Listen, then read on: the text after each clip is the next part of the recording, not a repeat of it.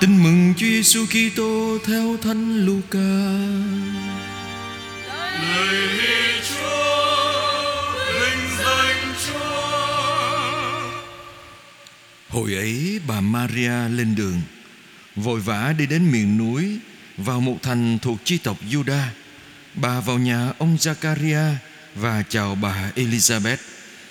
Bà Elizabeth vừa nghe tiếng bà Maria chào thì đứa con trong bụng nhảy lên và bà được đầy thánh thần. Bà Elizabeth kêu lớn tiếng và nói rằng Em được chúc phúc hơn mọi người phụ nữ Và người con em đang cưu mang cũng được chúc phúc. Bởi đầu tôi được thân mẫu Chúa tôi đến với tôi thế này. Quả thật, này tai tôi vừa nghe tiếng em chào Thì đứa con trong bụng đã nhảy lên vì vui sướng. Em thật có phúc vì đã tin rằng Chúa sẽ thực hiện những gì người đã nói với em. Bây giờ bà Maria nói, Linh hồn tôi ngợi khen Đức Chúa.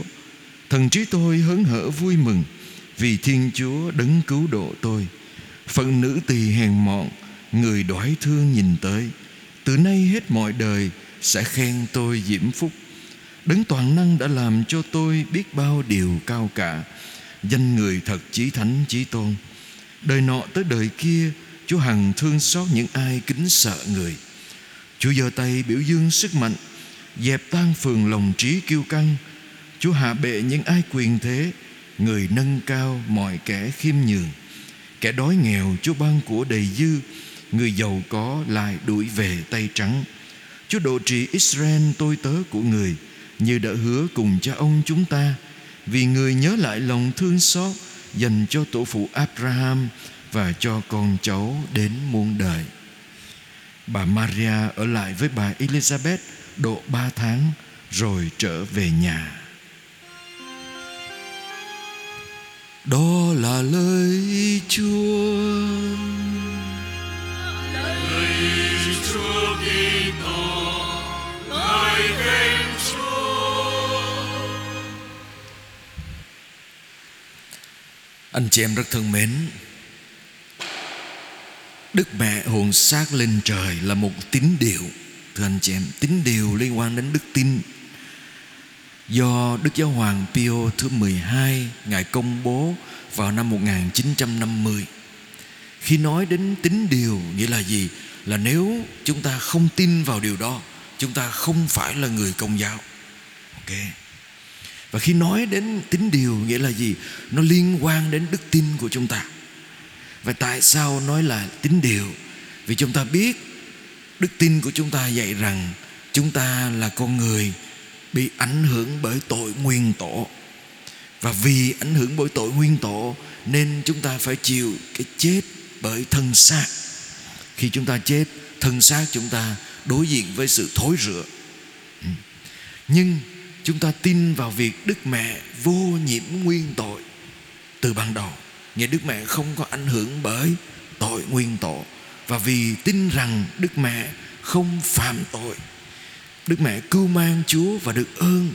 Và Đức Mẹ đến mức độ không phạm phải bất cứ một tội nào. Do đó Đức Mẹ không bị ảnh hưởng bởi bởi tội. Từ đó, thân xác của Đức Mẹ được Chúa cho về trời, Cả hồn lẫn xác. Cái truyền thuyết, Cái câu chuyện về Đức Mẹ được hồn xác lên trời Bắt đầu từ khoảng thế kỷ thứ năm, thưa anh chị em, người ta kể lại rằng hoàng đế Mauricio của La Mã thời bấy giờ, ông ta muốn đem xác Đức Mẹ về để ở Roma để được tôn kính, và ông ta đề nghị là đem xác Đức Mẹ từ Jerusalem về. Và từ khi mà ông ta đưa ra cái đề nghị đó, thì ông ta nhận được cái thư thông báo của giáo phụ ở Roma kể lại rằng vào công đồng Chalcedon vào khoảng thế kỷ thứ năm, trước đó một vài năm, họ đã kiểm tra điều này và họ nhận, họ xác minh được rằng khi Đức Mẹ chết, người ta chôn Đức Mẹ, các tông đồ chôn Đức Mẹ. Nhưng truyền thuyết kể rằng thánh tông đồ Tô Ma không có mặt ở đó. Và khi ông trở về, ông muốn xin được nhìn Đức Mẹ lần cuối. Và khi các tông đồ mở miếng đá ra để cho ông ta được nhìn thấy Đức Mẹ lần cuối. Thì họ không thấy Đức Mẹ đâu nữa. Không thấy xác Đức Mẹ trong đó. Và truyền thuyết còn kể rằng Thánh Tô Ma thấy được cái dây đai lưng của Đức Mẹ, được Đức Mẹ thả từ trời xuống cho ông ta. Nghĩa là chứng minh được rằng Đức Mẹ đã được đưa về trời để ông ấy tin. Và cái truyền thuyết đã được lan truyền cho tới thế kỷ thứ năm, thứ sáu. Và các giáo hội, đặc biệt là giáo hội Đông phương, tin vào điều này và mừng lễ này rất là trang trọng, thưa anh chị em. Và cái tập tục tin vào Đức Mẹ hồn xác lên trời kéo dài cho đến thế kỷ thứ 20 năm 1950 Đức Giáo Hoàng Pio thứ 12 mới công bố đó là một tin điều.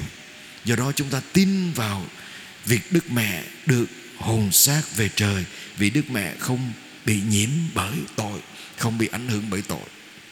Anh chị em biết, một trong những cái dấu hiệu của các thánh khi người ta người ta kiểm tra cái thân xác của các thánh, những người mà sắp được phong thánh người ta mở mộ ra.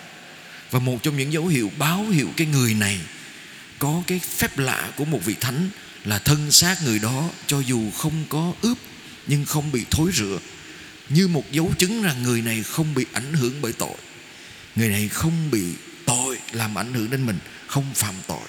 À, do đó đó cũng là một dấu hiệu cho chúng ta thấy được đây là cái phép lạ mà Chúa ban cho một người à, thánh nhân không bị ảnh hưởng bởi tội trong cuộc đời của họ. Riêng Đức Mẹ là được đưa về trời cả hồn lẫn xác.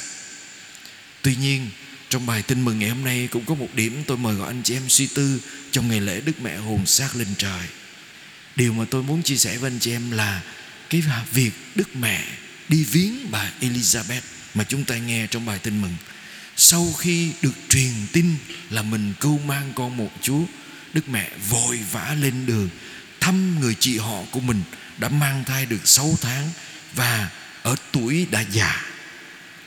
Anh chị em biết vào thế kỷ thứ 16, 17 đó cái tỷ lệ chết do thai sản là khoảng 1 đến 1,5%. Thế kỷ thứ 16, 17 Nghĩa là mang thai là đối diện với cái chết rất là lớn. Khả năng chết rất là cao. Và cho đến hiện nay nè anh chị em cái tỷ lệ tử vong của đứa trẻ và của người mẹ cũng còn đặc biệt là ở những nước nghèo. Khi người phụ nữ cưu mang thai cưu mang đứa con khả năng họ bị chết rất là lớn.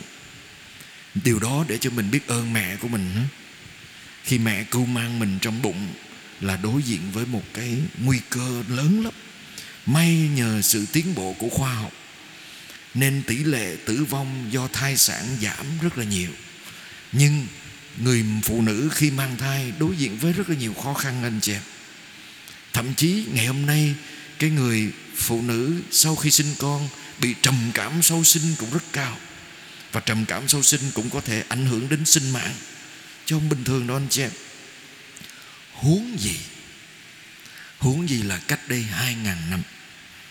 Và anh chị em biết Đức mẹ cưu mang Chúa Giêsu chỉ khoảng 13 14 tuổi thôi. Và anh chị em biết bà Elizabeth cưu mang Doan Tẩy Giả lúc đó tuổi đã già, già. Hai người phụ nữ ở trong cái sự mỏng giòn, khốn khó của thai sản viếng.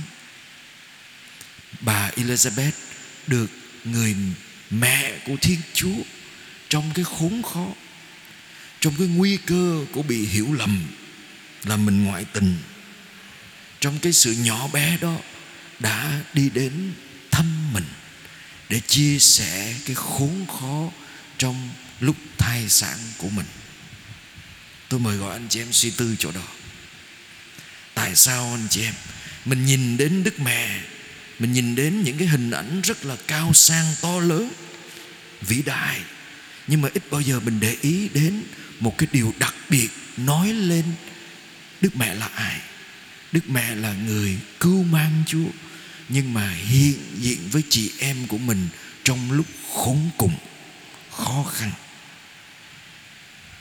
Cái này quan trọng tại sao? Tôi ờ, mới nghe được một cái đoạn chia sẻ thôi của một tác giả viết sách nổi tiếng về leadership, về lãnh đạo. Ông ta tên là Simon Sinek. Ông ta nói rằng, ông ta kể lại thôi. Ông ta kể rằng nếu mà bạn hẹn hò với người bạn yêu và bạn nhìn vào cặp mắt của người bạn yêu, bạn thấy cô ta đang có cái gì đó không ổn trong lòng và bạn hỏi cô ta, em có khỏe không? Và nếu mà cô ta trả lời, em khỏe, em bình thường, không sao hết. Bạn hiểu được một điều là bạn không có cửa. Bạn không có chỗ trong cuộc đời cô ta. Tại sao? Vì cô ta không sẵn sàng cho bạn cái đặc ân được ngồi với cô ta trong đau khổ. Được hiểu cô ta trong đau khổ. Và hơn thế nữa, đây là một, bạn muốn bước vào mà bạn không được ngược lại, cô ta đóng cửa với bạn. Chúng ta thường thích ngồi với nhau trong vinh quang.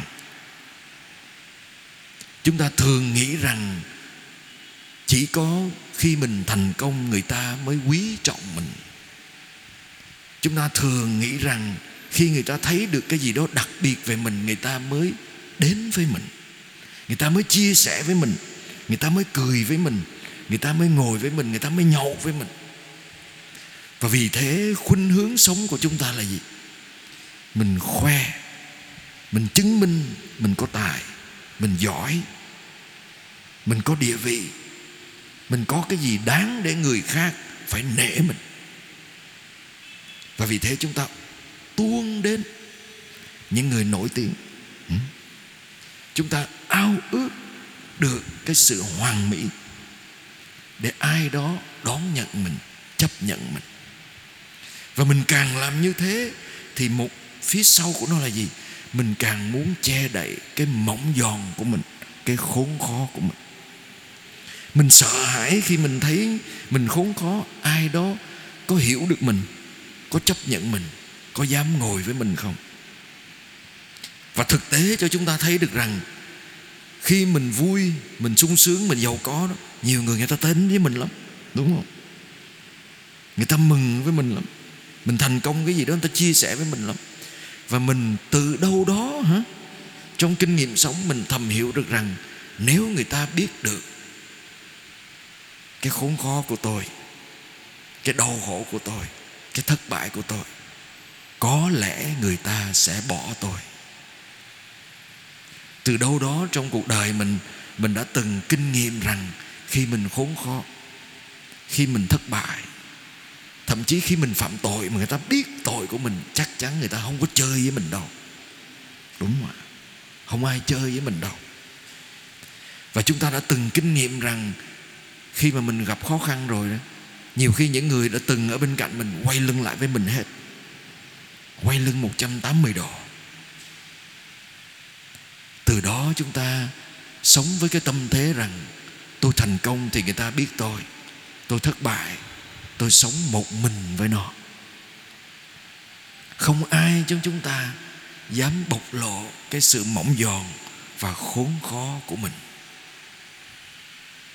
Và vì thế, khi mình có thể ngồi với ai đó trong khốn khó của họ là một đặc ân và chỉ có người yêu nhau người ta mới sẵn sàng mở lòng ra.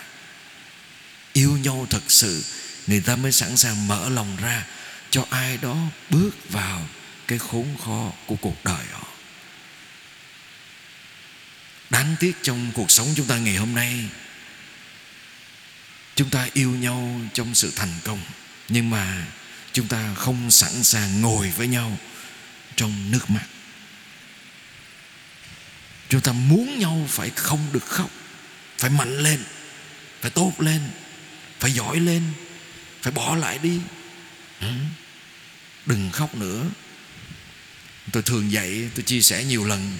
Tôi, có lần tôi dạy cho các chúng sinh cách đến thăm bệnh nhân. Xong rồi thính thăm bệnh nhân, lúc mà để sau này đi sức giàu đó anh chị và điều duy nhất là mình cần làm là ngồi với họ, trong lúc họ khó khăn thôi, đừng có nói gì hết. Mà có vị chúng sinh tới, bệnh nhân kể cho cuộc đời của họ xong xong rồi đứng khóc. Thấy họ tội quá, đứng khóc luôn. Cái người bệnh nhân đang nằm kể so về thấy người chúng sinh khóc thầy thầy đã khóc, cái ngồi dậy nói vỗ vai cái người chúng sinh, thôi thầy đừng khóc, con khổ chứ thầy đâu có khổ đâu. Và tôi có cái kinh nghiệm này, anh chị em. Cách đây, gần đây thôi, mỗi buổi sáng trước khi làm việc với bệnh nhân ở nhà thờ Đức Bà 7 giờ sáng, tôi ráng lên, đến đây tôi ngồi uống ly nước, uống cà phê, ngồi gần đây nè. Tôi để ý thấy một cô đứa bé, nó bán vé số, mà nó ốm nhom. Rồi mình làm việc với trẻ em nhiều, mình thấy đứa bé này chắc chắn là bị bị suy dinh dưỡng nhưng mà bây giờ mình không cần vé số. Mình linh mục mình đâu có mua vé số đâu cần trúng đâu.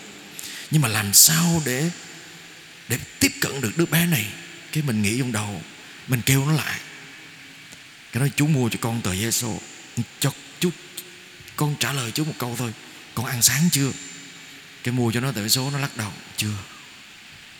Con có muốn uống ly nước không? Chú mua cho con ly nước. Mắt nó sáng lên anh chị em ngày nào nó đi ngang qua nó cũng nhìn từng người để mua vé số cho nó. Nhưng mà nó không bao giờ nó nhìn vô vô ly nước của người ta hết. Nhưng mà lần đầu tiên mình hỏi nó câu đó mắt nó sáng lên. Cái xong tôi dắt nó vô mua, mua ly nước cho nó.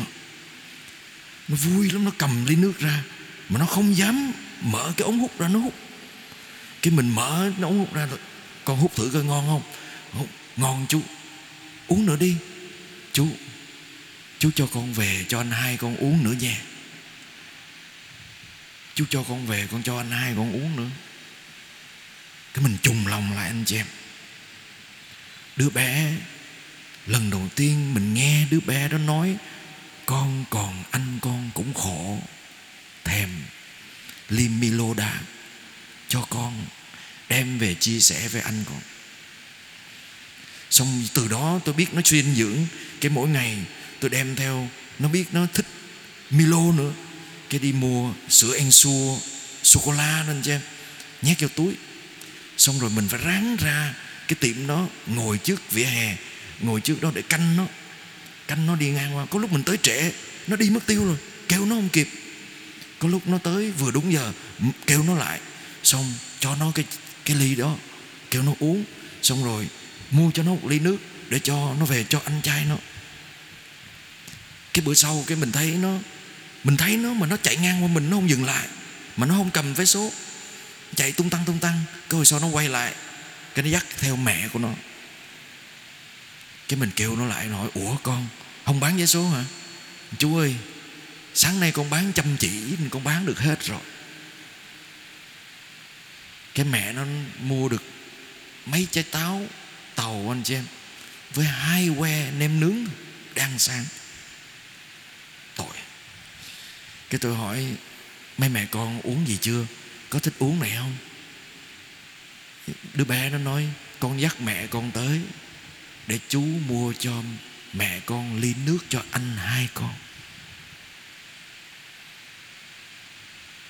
Nghĩa là một cách nào đó, đứa bé 10 tuổi hiểu rằng mẹ nó cũng muốn có ly nước không phải cho mẹ nó, cho anh hai nó nó đâu có học với anh chị em. Ở đâu vậy? Tự nhiên mình thấy, mà anh chị em biết, tôi mua ly nước xong tôi ngồi xuống, có một người bên cạnh nói kháy. Nói gặp tao tao thấy mấy người bán vé số hay người nghèo nói với người bạn bên cạnh mà nói to cho tôi nghe. Gặp tao tao bán vé số, thấy mấy người nghèo bán vé số, tao thà cho người ta trăm ngàn tại ta nghèo, ta cần tiền của tao chứ ta đâu có cần. Ta đâu có cần ly nước đâu. Nhưng mà tự nhiên mình thấy bình an anh chị em. Bình an là vì những con người đó cho mình hiện diện với họ trong cái khốn khó của cuộc đời họ. Đó mới là quan trọng. Không phải là mình ở trên cho họ cái gì, hay là mình đem họ đi ra khỏi cái chuyện gì đó. Nhưng mà nhiều người trong chúng ta, thưa anh chị em, cái ước ao lớn nhất của chúng ta là gì? Trong lúc mình đau khổ, mình cô đơn, ai đó ngồi được với mình. Đâu cần phải thay đổi gì cuộc đời mình đâu. Nhiều khi họ không làm gì được đâu, tại vì họ đâu có sống cuộc đời của mình. Nhiều khi mình cũng không cần lời khuyên nên chị em ai đó ngồi với mình trong cơn khốn khó mà không xét đoán mình, không đặt câu hỏi với mình, không cần gì hết, chỉ ở bên cạnh mình. Và nhiều khi mình thiếu ai đó ngồi với cái sự mỏng giòn của mình, ngồi với cái yếu đuối của mình, chấp nhận yếu đuối của mình sau những lúc mình vấp ngã, mình lầm lỗi, mình thất bại ê chề, mà không ai lên án. Cái người đó không lên án, không không cần phải ép mình phải thế này thế kia, mà ở bên cạnh mình. Và phải chăng chúng ta ngày hôm nay, mình rất cô đơn anh chị em? Người lớn cũng như người trẻ cô đơn, vì ai trong chúng ta cũng muốn chứng tỏ tôi tốt nè tôi mạnh nè, tôi thành tài nè, tôi thành công nè. Ngồi với tôi đi. Mà chúng ta thừa biết rằng nếu ai đó biết được một cái gì đó xấu về mình thôi, chắc chắn người ta không ngồi với mình nữa đâu. Vậy tôi hỏi anh chị em, tại sao đặc biệt nơi đức mẹ? Đức mẹ đến với bà elizabeth chia sẻ cái khốn khó của mẹ qua chính kinh magnificat. Đợi bởi đâu tôi được mẹ thiên chúa viếng thăm tôi? Và đức mẹ nói phận nữ tỳ hèn mọn, chúa nhìn thấy tôi. Con người khốn khó của tôi phận nữ tỳ hèn mọn, chúa nhìn thấy, chúa đoái thương tôi. Và tôi chia sẻ điều đó. Và anh chị em thấy đức mẹ diễn tả cái niềm tin và một thiên chúa nhìn thấy khốn khó của chúng ta và quyết định làm người để ở trong cái khốn cùng của mình, không xét đoán mình. Đó là đức tin của chúng ta. Không có một chúa nào, thần nào khác làm cái chuyện đó hết. Chúa của chúng ta thấy cái khốn khó của con người, thấy cái mỏng giòn, thấy cái tội lỗi của con người và quyết định đến gần, ở cùng và ở trong cái khốn khó của con người. Đức mẹ làm điều đó. Và tôi chỉ xin mời anh chị em một điều thôi, làm như đức mẹ. Chắc chắn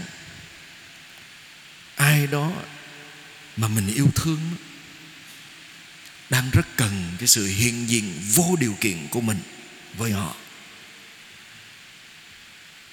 Hiện diện mà không nói, mày phải làm cái này, mày phải làm cái kia.